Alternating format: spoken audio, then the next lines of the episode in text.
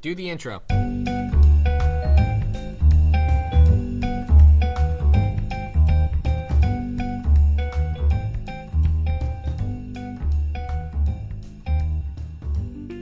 This is Reconceived with Ben and Leonard. I'm Ben. And I'm Leonard. Wait, wait, wait. Hold up. What? Okay. I didn't say Benny and Lenny. I know. I I'm more mature. know. I've I've grown past that. Wow. That wasn't very long to grow past. This is Well, maybe I'll change my mind. Maybe it's still something I struggle with. Oh, okay. but okay. How you doing? Better than China's ballpoint pen industry. Ayo. What a beautiful non-forced segue. Tell me about China's. Segway. Hashtag air horns. Hashtag the I'll- nerdiest I'll- joke I've ever given. I'll I'll I'll put them in post. I'm not sure if I appreciate that, but uh, it, Oh, you will. add to the milieu of our podcast listening experience. Yeah, believe me. There's there there was air horns right after you said that. You don't have to worry about a thing. Well, thank you, Leonard. I well, I'm not going to say I appreciate that. Like, anyway, do you like James Bond? Like, I haven't watched many of his movies, but I'm kind of fond of him. Do you like James Bond, Leonard? Uh, I actually haven't watched as many of his movies as I probably should have, as someone who sort of wants to possibly get into the film industry at some point. But I do appreciate all of the cool things that you know have sort of come into our culture because of him. Like you know, um, all the quotes, the intro, the the renaissance of spy movies Yeah, and. Uh, all the cool gadgets he has. Oh my goodness. See, my favorite gadget of all the things that he had were all the cool pens, like the the pen gun, the pen taser. The or I'm not sure if he had a pen taser. I mean, just there's a ridiculous amount of pens that he had. A pen that explodes and stuff like that. And there are a lot of pens today that aren't like really awesome gadgets like that, but they're really high technology pens. Mm-hmm. First one that comes to mind is the Apple Pen, which isn't technically a pen; it's a stylus, but it, it is called a pen, and it's really high tech. Yeah. There's also a pen by Crossway that you can't lose because it has a tracker on it, so you can always hmm. know where your pen is. There's Cool.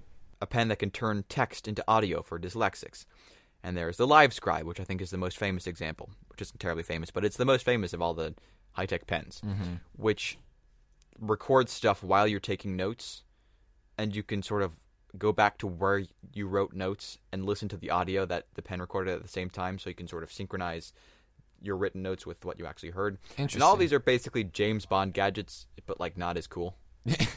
I, okay. Well, hey, don't don't knock them off just yet. They're they're pretty dang cool, and I I would say they're a lot cooler than James Bond's pens because uh they they're actually you know practical. I mean, it's just like That's- hey, but they don't they don't explode, Leonard. Like they don't tell you the location of the, the secret map or whatever here's here James Bond have a pen that can also turn into umbrella if you really want one. You know, just in case of a rainy day. Like that that's going to be useful literally once. When are you ever going to have a pen on hand and not an umbrella and you need the umbrella and not the pen? Like That's a. I mean, if it can turn back into a pen, then I'd love that pen. That'd be amazing. no, it's Like, if it- or just I want an umbrella that can be the size of a pen. To be honest, that would be really Oh, awesome. uh, very useful. Yes, let me cover my my ear with this umbrella the size of a pen. Okay, but here here here's what happens, right? The pen Right. turns into an umbrella. The umbrella turns into a jet ski. and like it keeps on building up on itself, but it can't go back ever. okay. And so you So better does it eventually turn you- into a house, or does it uh does it leave itself as a jet ski, or where does it go from there? It eventually, if you press the the top of what was the pen enough times, it eventually turns into a black hole and it collapses in on itself. What I want to talk to you about today isn't all these super high tech pens or these James Bond gadgets.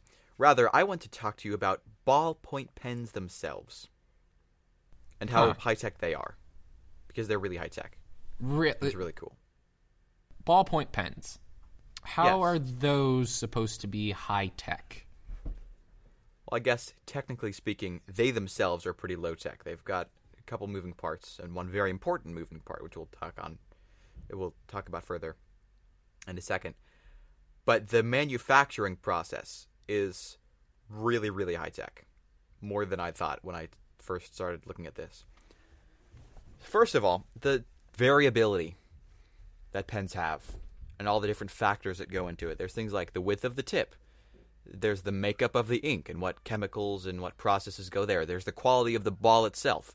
There's the grip. There's the color. And those are just the ones that immediately come to mind. And I don't even manufacture pens, so I'm sure there are bazillions like the manufacturing of the casing, the material the housing is made out of, the spring, all sorts of factors that I can't even comprehend thinking about daily that are crucial to making a ballpoint pen.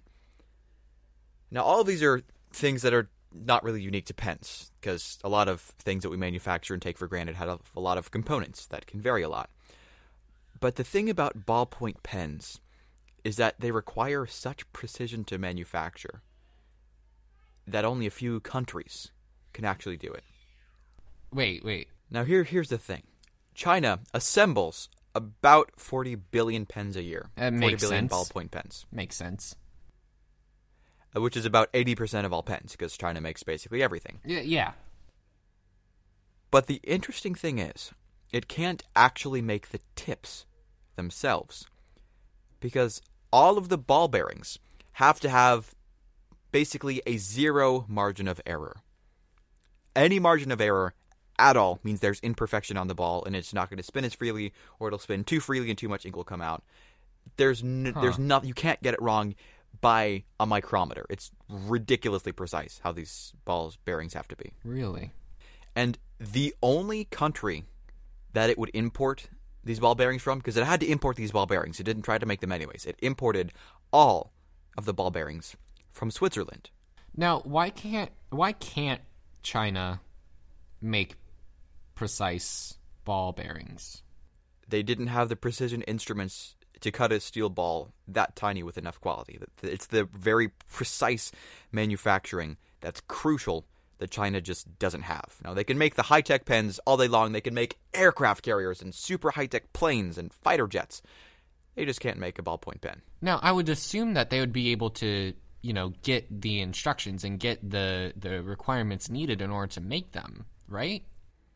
Well, here's the thing. Uh, there is uh, an international standard for what ballpoint pens are supposed to be from the International Standards Organization, which is sort of Wait. a coordination of all the individual countries try- getting together saying this is what a ballpoint pen's supposed to look like. Wait, And okay, so, so so so let me get this straight. All the countries got together, and then they're just like, all right, so, um, uh, poverty that's an issue. World hunger that's an issue. First on the docket, ballpoint pens. What are they supposed to look like? Okay, it's not quite like that. Oh, okay. So the ISO is uh is a, it's a standard setting body in particular. So it's not like a world government that has stuff on the docket. The only thing that it does is set international standards. Okay. and it's composed of each nation's standards organizations, if that makes sense. So America has its own internal standards organization, which is part of or contributes to this international one, and each country does the same thing. All right. So these standards organizations aren't even considering world hunger. That's for other areas of expertise. Mm-hmm. Anyways, so they specify things like what viscosity of the ink should have and at what temperature. Ah. And ha- have you ever done how much thought into the engineering it has to take to get viscosity right? I mean, there are some interesting I studies and know what- articles about how how difficult it is to get dirt right when you're making a foundation because it has to be laid down just flat and it can't vary too much. Think about getting the viscosity just right under the basically all temperature conditions. That seems ridiculous. Yeah, and they have just a whole list of things that ballpoint pens are supposed to have and how they're supposed to perform and what tests they have to go through. But what they don't say is how you make them meet these tests. So the thing about ah, making a very precise ball bearing is that it's basically a trade secret. Not sounds really, Really? easy like you take a bit of steel, you cut it into a really small ball. How hard can it be? There's a problem. the makeup of the steel has to be just precise. You have to have the right alloy, otherwise, it's not going to work. It's going to be too hard to cut, or it's not going to perform as functionally. So you have to have just the right components of steel. You also have to make it the proper way.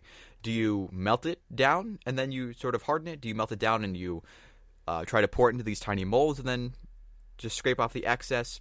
Do you just put it into this giant block of steel and then you cut it down after it's hardened?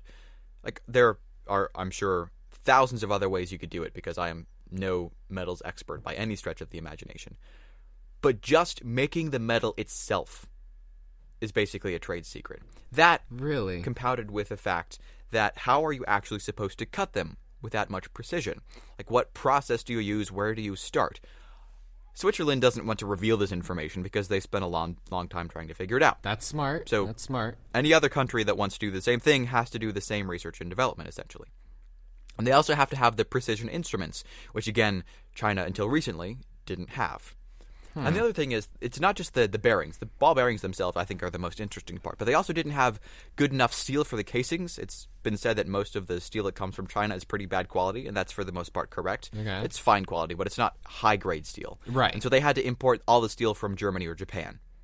So they had for the tip, just the tip itself, they had to take the ball bearings from Switzerland and the like the where the the casing for the ball bearings where that's all held, they have to get that from Germany or Japan. Do you think that like Switzerland and Germany and Japan get mad when they finally get their pens back and then it just says made in China?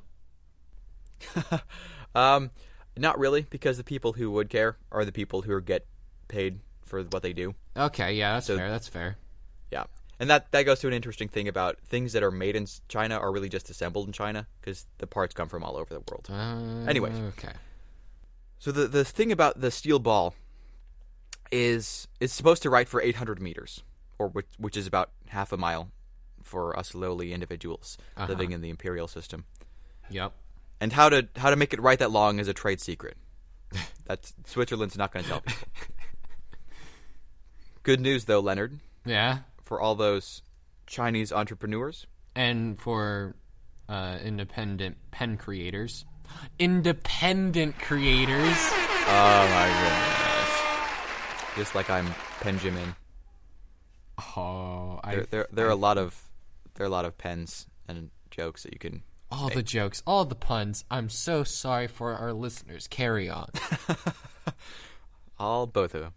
Um, so Thanks, the Mom. thing about pens is that it was really embarrassing to China that it couldn't actually make a good pen. So, on January 21st of 2016, the Hong Kong Economic Journal declared, and I'm reading from the English translation, the English language version of the article. Right. That would probably be most Quote. beneficial. Yeah, I'm not going to be culturally insensitive or whatever by pretending this is Chinese because I can't read Chinese. The day China can produce a 100% homemade ball pen will be the day it truly qualifies as a first class industrial power. I mean, the pen is mightier than the sword, so I it, it checks out. That's a good point. So it's not the times that they, you know, make the world's iPhones, and it's not when they make really good aircraft carriers, and it's not when they make Literally anything. top secret radar radar technology that no one else has gotten to yet. It's when they make a pen. So did they do it? those- Yes. Yay! Congratulations. The process. Congratulations, process China. itself took five years of research and development. Five years. What takes five years of research and development? The iPhone doesn't. A pen does. The state-owned company. I'm going to get this wrong. Taiyuan Iron and Steel Group. That's yeah, that's what it's called. They announced that after five years of research and development, I think this was in 2016, it would be able to replace imports of pen tips in two years. So the process is eventually going to end up taking seven years. Oh my god! But it will finally no longer be reliant on imports to make these ballpoint pens. I love it.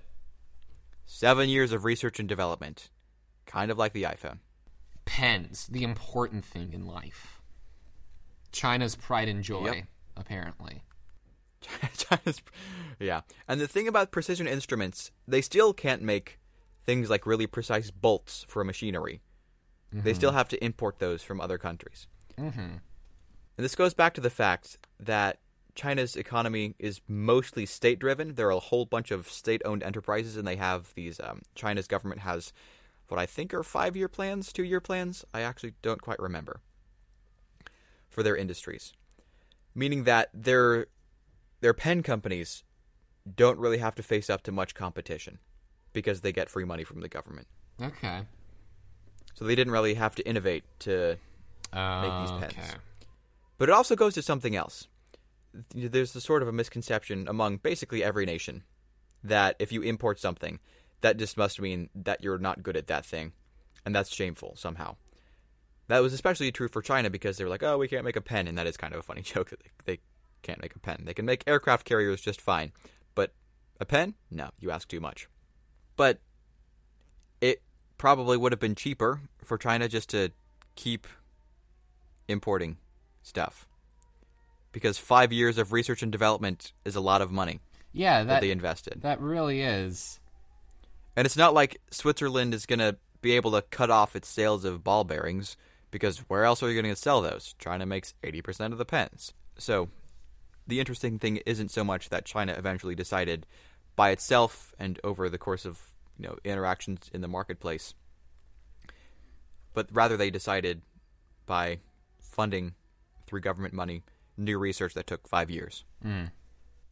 That is really fascinating. So I'll, I'll be honest. Before you shared this with me, I didn't really think much of pens. I, I every once in a while I would just sort of be looking at my pen, and you know, of course, I'd be thinking, now how does this work?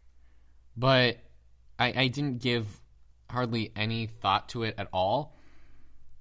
Um, I just sort of assumed that like when you push down on the ball, the ink would sort of seep out, and you know because you made room for it. But I knew that that that didn't make sense at all. Um, and so you know, it, makes more sense now that the that it, it it's a very difficult subject. It's a very difficult practice to be in. It, pens are difficult to make, um, and they require a lot of advancements in technology that we wouldn't have had before. And so it, it's super fascinating to me that this little piece of plastic that, and a little bit of metal and ink, I guess, that we take for granted and that costs, you know, 79 cents is can be so technologically advanced that a, a country like China had to take five, no, seven years just to understand how to fully make it. That is Yeah, and then to actually do so. Mm-hmm. that is super super cool. And then the science of pens is fascinating as well because there are a whole bunch of legal articles on okay, when someone is writing a signature with a ballpoint pen, this is how the ink will look. This is how the grooves in the paper will look. This is how it'll, you know, hold itself up over time. This is how it contrasts with something like a fountain pen or a felt tip pen, and here's how you know if it's been forged or if it's been copied. And all that depends on the consistency and the viscosity of the ink and the the manufacturing of the nib. Hmm. So that one process can affect an entire legal system, essentially. Wow. That of you know forgery and handwriting. Wow. This has been Ballpoint Pens.